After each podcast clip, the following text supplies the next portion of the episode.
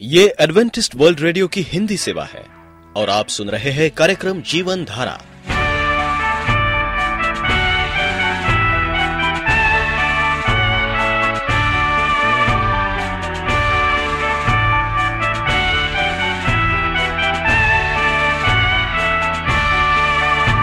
कार्यक्रम जीवन धारा सुनने वालों को मैं स्मिता और मैं अमित हमारा प्यार भरा नमस्कार। एडवेंटिस्ट वर्ल्ड रेडियो की हिंदी सेवा में हम आपका स्वागत करते हैं। श्रोताओं, आइए, आज प्रसारित होने वाले कार्यक्रमों की जानकारी दे दें।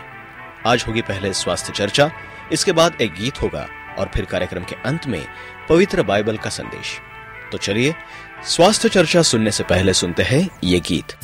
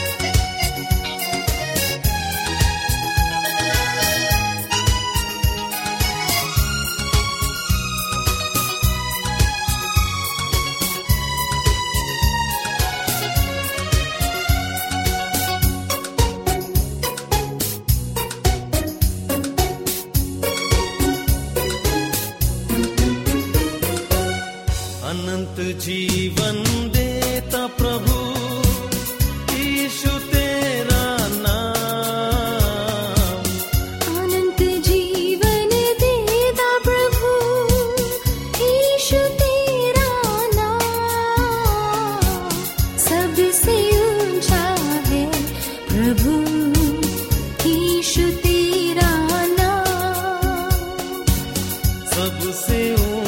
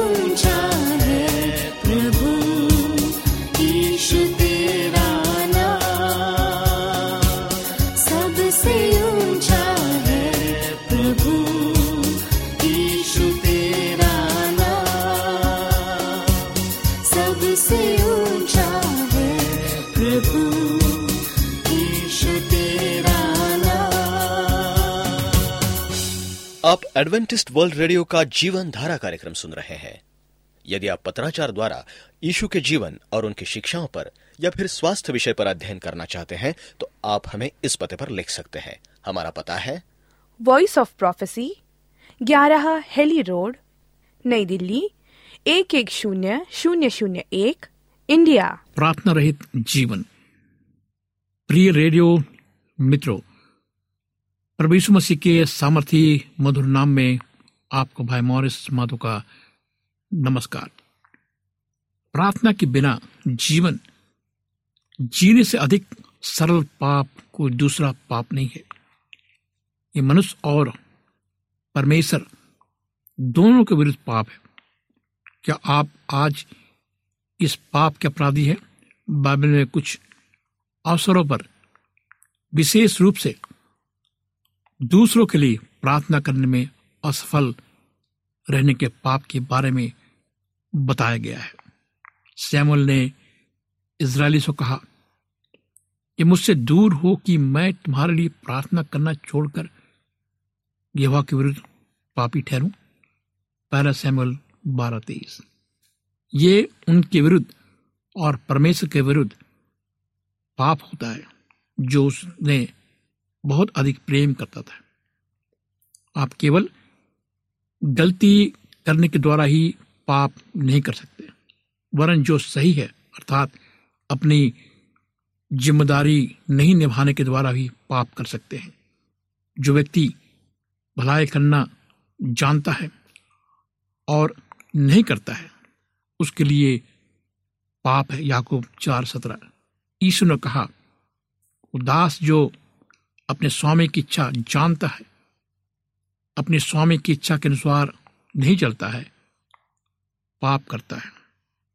यद्यपि उपेक्षा के ऐसे पाप है कि आपको परमेश्वर से अलग नहीं करते तो अभी वे निश्चित रूप से परमेश्वर के हृदय को दुखित करते हैं। परमेश्वर के वचन, मसीह के प्रेम और पवित्र आत्मा के प्रेम का अनादर करते हैं, जो आपको याद दिलाते हैं कि तलाश में रहते हैं, कि आपको क्या करना चाहिए, ये अपेक्षा के पाप आपके आत्मिक जीवन को कमज़ोर बना देते हैं, या आपको परमेश्वर के लिए अनुपयोगी बना देते हैं, कमज़ोर बना देते हैं, और उन पुरस्कारों जो परमेश्वर आपको देना चाहता है, उससे आप वंचित हो जाते हैं।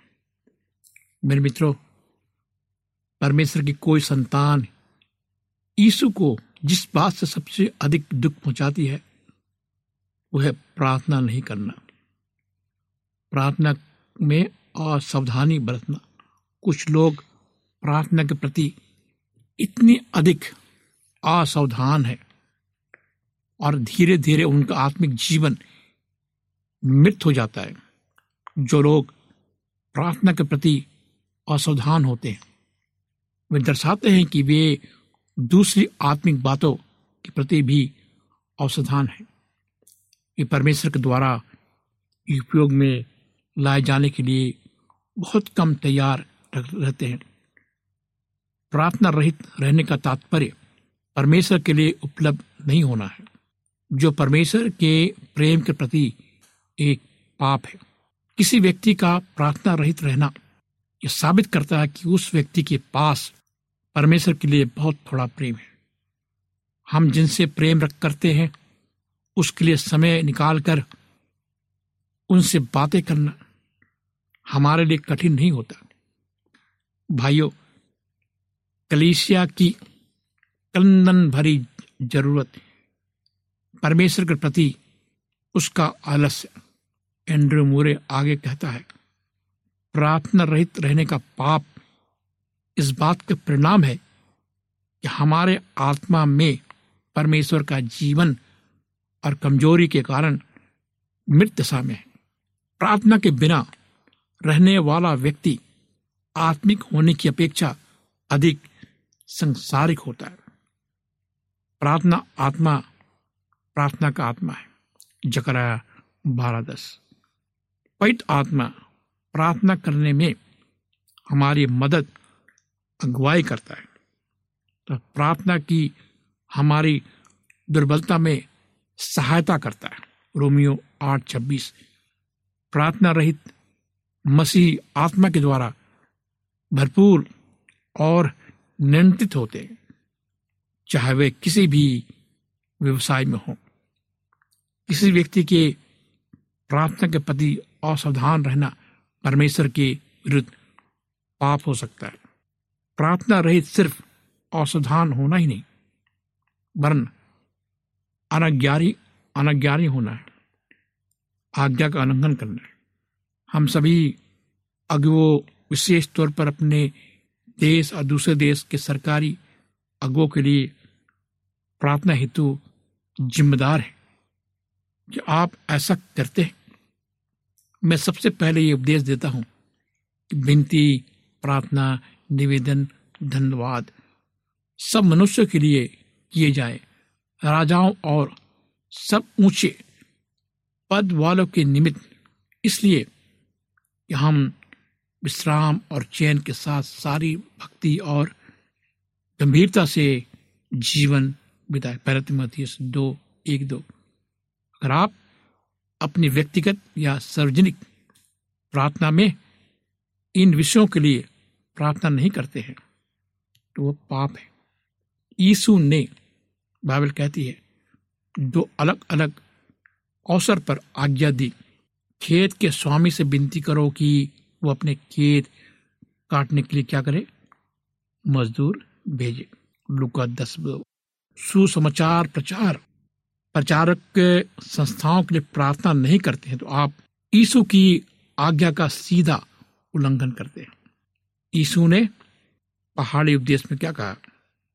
उसने हमें सिखाया प्रार्थना कर लिखा है? हमें प्रार्थना करनी चाहिए, तेरा राज आए, मती छह दस एक मसीह के पास और कोई पसंद या चैन की आज़ादी नहीं है। प्रत्येक भाई बहन को मसीह के कार्य में उन्नति के लिए नियमित रूप से प्रार्थना करना चाहिए। ताकि मसीह की नाम की प्रशंसा और महिमा हो सके। कलेसिया परमेश्वर से आशीष प्राप्त कर सके। ऐसा नहीं करना मसीह के प्रति प्रत्यक्ष पाप है। अपने प्रार्थना के जीवन में को परख कर देखें कि आप इस तरह आज्ञा उल्लंघन करने के द्वारा परमेश्वर को बार बार दुखी तो नहीं कर रहे हैं। यीशु ने हमें सिखाने के लिए प्रार्थना का नमूना दिया। इसलिए कि तुम इस तरह प्रार्थना किया करो, मती छीनो। वास्तव में यीशु ने आज्ञा दी है कि हमें इन्हीं शब्दों का उपयोग करना चाहिए। जब तुम प्रार्थना करो तो कहो, ये हमारे पिता जो सर में है। यीशु ने हमें प्रार्थना का नमूना दिया है। उसमें हमें अपने व्यक्तिगत आवश्यकताओं से पहले परमेश्वर के नाम, राज, उसकी इच्छाओं की पूर्ति के लिए प्रार्थना करते हुए प्रार्थना प्रारंभ करनी चाहिए। अगर हम मसीह के राज, उसकी कलीसिया, संसार की जरूरतों, संसार में सुसमाचार प्रचार के लिए प्रार्थना ना करके अपने अपने परिवार मित्र मंडली के लिए प्रार्थना करते हैं। तो ये मसीह के द्वारा दिए गए उदाहरण के विपरीत है अथवा विरोध में है। यीशु ने कहा तो तुम इस स्थिति से क्या करो? प्रार्थना किया करो, मती छीनो। अपने लिए प्रार्थना करना विनती है। मध्यस्थ प्रार्थना नहीं, मध्यस्थ प्रार्थना दूसरों के लिए की जाने वाली प्रार्थना है। जीवन प्रार्थना दूसरों के लिए की जाने वाली प्रार्थना है। अगर मसीह लोग यीशु की शिक्षा अनुसार दूसरों के लिए प्रार्थना करने की अपेक्षा प्रति दिन अपने अपने परिवार, मित्रों के लिए प्रार्थना को प्राथमिकता देते हैं तो ये एक तरह से पाप है। अगर मसीह लोग आप स्वार्थी होकर दाऊद की तरह अपने शत्रुओं की भलाई और उद्धार के लिए विलाप नहीं करते हैं। वे अपने शहर या क्षेत्र के लिए कभी विलाप नहीं करते हैं। जैसा कि यीशु ने यरूशलेम के लिए किया, विलाप किया। वे अपने टूटे हृदय से गरीब बेघरवाल बेघरवाल बेघर लोग, भूखे प्यासे, कैदी, अनाथ, विधवा, शोकित, शराबी नशीली दवाओं का सेवन करने वाले उस पीड़ित बच्चों, पत्नियों के लिए हमें प्रार्थना करनी चाहिए। नहीं तो हम पाप करते हैं। पॉलोस के अनुसार हमें रोने वालों के साथ रोना चाहिए। रोमियो बारह पंद्रह। हमें रोने वालों के साथ रोना चाहिए। अयुब ने पूछा, क्या मैं उसके लिए रोता नहीं था? जिसके गलत कमज़ोर थे जो लोग, जो दुर्दशा में थे? क्या दरिद्र जन के कारण में प्राण से दुखित ना होता था? मसीहों को मालूम होना चाहिए। मसीह ने हमें प्रार्थना करने की शिक्षा, आज्ञा दी है। वो हमारे साथ प्रार्थना में साझेदारी करने की प्रतीक्षा कर रहा है। अगर हम इस कार्य में असफल होते हैं तो हम उसकी आज्ञा का उल्लंघन कर प्रत्येक मसीह को जानना चाहिए कि मसीह संसार को उद्धार प्राप्त करने का एक अवसर देता है। इसलिए मसीह ने हमें अपनी फ़सल को काटने वालों के लिए प्रार्थना करना सिखाया। आज्ञा दी। ये एक महत्वपूर्ण बात है कि सुसमाचार प्रचार करने को जैवंत प्रार्थना के साथ करने पर भी उसका अंतिम परिणाम प्राप्त होता है। अगर कोई मसीह ये सब जानने के बावजूद प्रार्थना करने में असफल रहता है तो वो गंभीर प्राप्त पाप करता है। हमें दूसरों के लिए प्रार्थना करनी चाहिए। नियमित रूप से हमारे अंदर प्रेम हो, हम स्वार्थी ना बने, हमें यह साबित करना कि हम मसीह के हैं। हमारे अंदर यीशु के हृदय की धड़कन होनी चाहिए, जो समस्त संसार से प्रेम करता है और उसे बचाने के लिए क्या है? इच्छुक है। प्रार्थना रहित जीवन जीना। आपके अपने आत्मिक जीवन के विरुद्ध पाप भी है। आप प्रार्थना के प्रति असावधान रहना, रहकर अनुग्रह में नहीं बढ़ सकते। अगर आप यीशु के साथ अक्सर समय समय पर बातें नहीं करते तो आप उसके समीप रहकर चलते हुए आगे नहीं बढ़ सकते। अगर आप उसके साथ कई बार मध्यस्थ प्रार्थना नहीं करते हैं तो उसके हृदय के बोझ को अपने साथ नहीं बांट सकते। आपका प्रार्थना के बिना रहना, ईसो की नजदीकी के नजदीकी के एहसास को आपको दूर ले जाता है। वो आपको उसके चेहरे की मुस्कान के ज्ञान, उसकी आवाज़ को सुनने की आशीष से वंचित कर देता है। वो आपको आप पर उसके हाथ से स्पर्श उसके अगुवाई की अधिकता से वंचित कर रखता है। वो आपको उसके सामर्थ से वंचित रहता है। प्रार्थना रहित जीवन आपके स्वयं के विरुद्ध एक गंभीर पाप है, क्योंकि प्रार्थना अत्यधिक आशीष में और साधारण होती मेरे मित्र, आइए हम प्रार्थना करें। परमेश्वर को जाने तो कौन है, अपने जीवन को प्रभु को दे। आइए हम प्रार्थना करें। प्यारे परमेश्वर पिता, हम आज तेरे पास आते खुदावन। अपने सारे गुनाहों को लेकर। हम गुनाहगार हैं। हमने तेरे विरुद्ध पाप किया है, प्रभु। हमें बचा ले, हमें एक नया जीवन दे। हमें प्रार्थना करना सिखा, ताकि हम जीवंत प्रार्थना कर सके। सबके लिए प्रार्थना कर सके। हम अपने जीवन को तेरे हाथ में सौंपते हैं। इस प्रार्थना को प्रभु मसीह के नाम से मांगते हैं। आमीन। मित्र, अगर आप उदास है, बीमार है, आप चाहते हैं कि मैं आपके लिए प्रार्थना करूँ तो मुझे फ़ोन करें। मेरा फ़ोन नंबर है नौ छः आठ नौ दो तीन एक सात शून्य दो। नौ छः आठ नौ दो तीन एक सात शून्य दो। इस कार्यक्रम को सुनने के लिए आपका धन्यवाद। परमेश्वर आपको आशीष दे।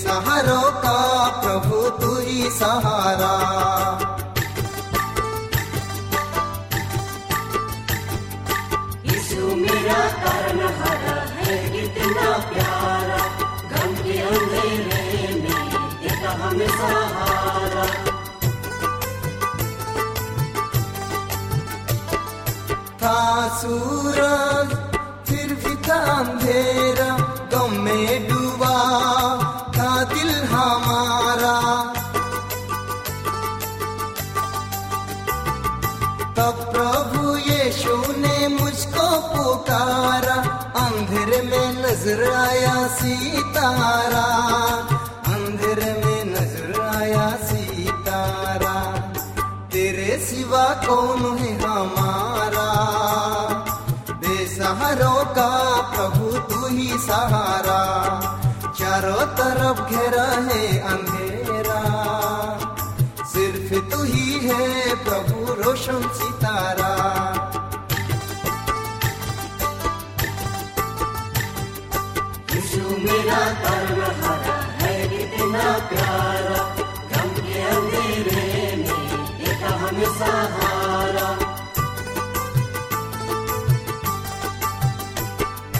अपने ही हूँ मैं बेसहारा, मुझको मिला है मेरा तरंगारा देता सा तो हमेशा मेरा, मैंने अपना मन मन से हारा। तेरे सिवा कौन है हमारा? बेसहारों का प्रभु तू ही सहारा। चारों तरफ़ घेरा है अंधेरा। सिर्फ़ तू ही है प्रभु रोशन सितारा। तेरे सिवा कौन है हमारा? बेसहारों का प्रभु तू ही सहारा। हरा है, कितना प्यारा। गम के अंधेरे में हमें सहारा। तेरे सिवा कौन है हमारा? बेसहारों का प्रभु तू ही सहारा।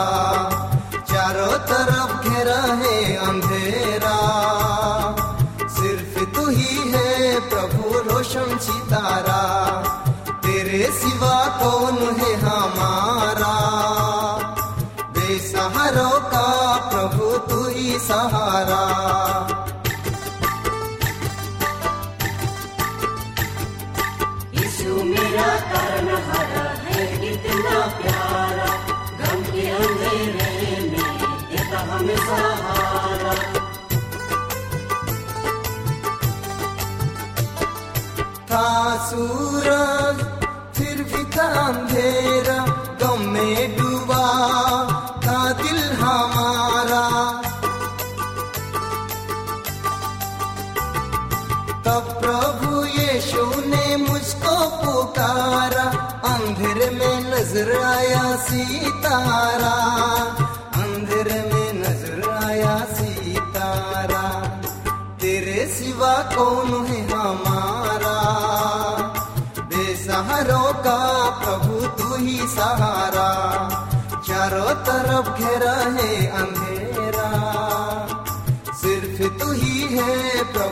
रोशन सितारा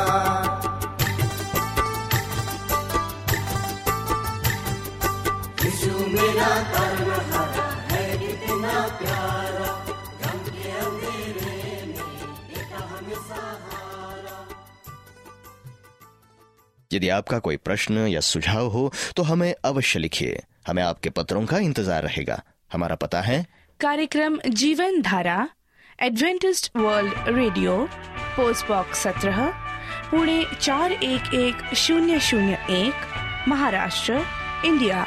पता एक बार फिर नोट कर ले, कार्यक्रम Jeevan Dhara Adventist world radio post box सत्रह, पुणे चार एक एक शून्य शून्य एक, महाराष्ट्र, इंडिया। और अब हमारा समय यहीं पर समाप्त होता है।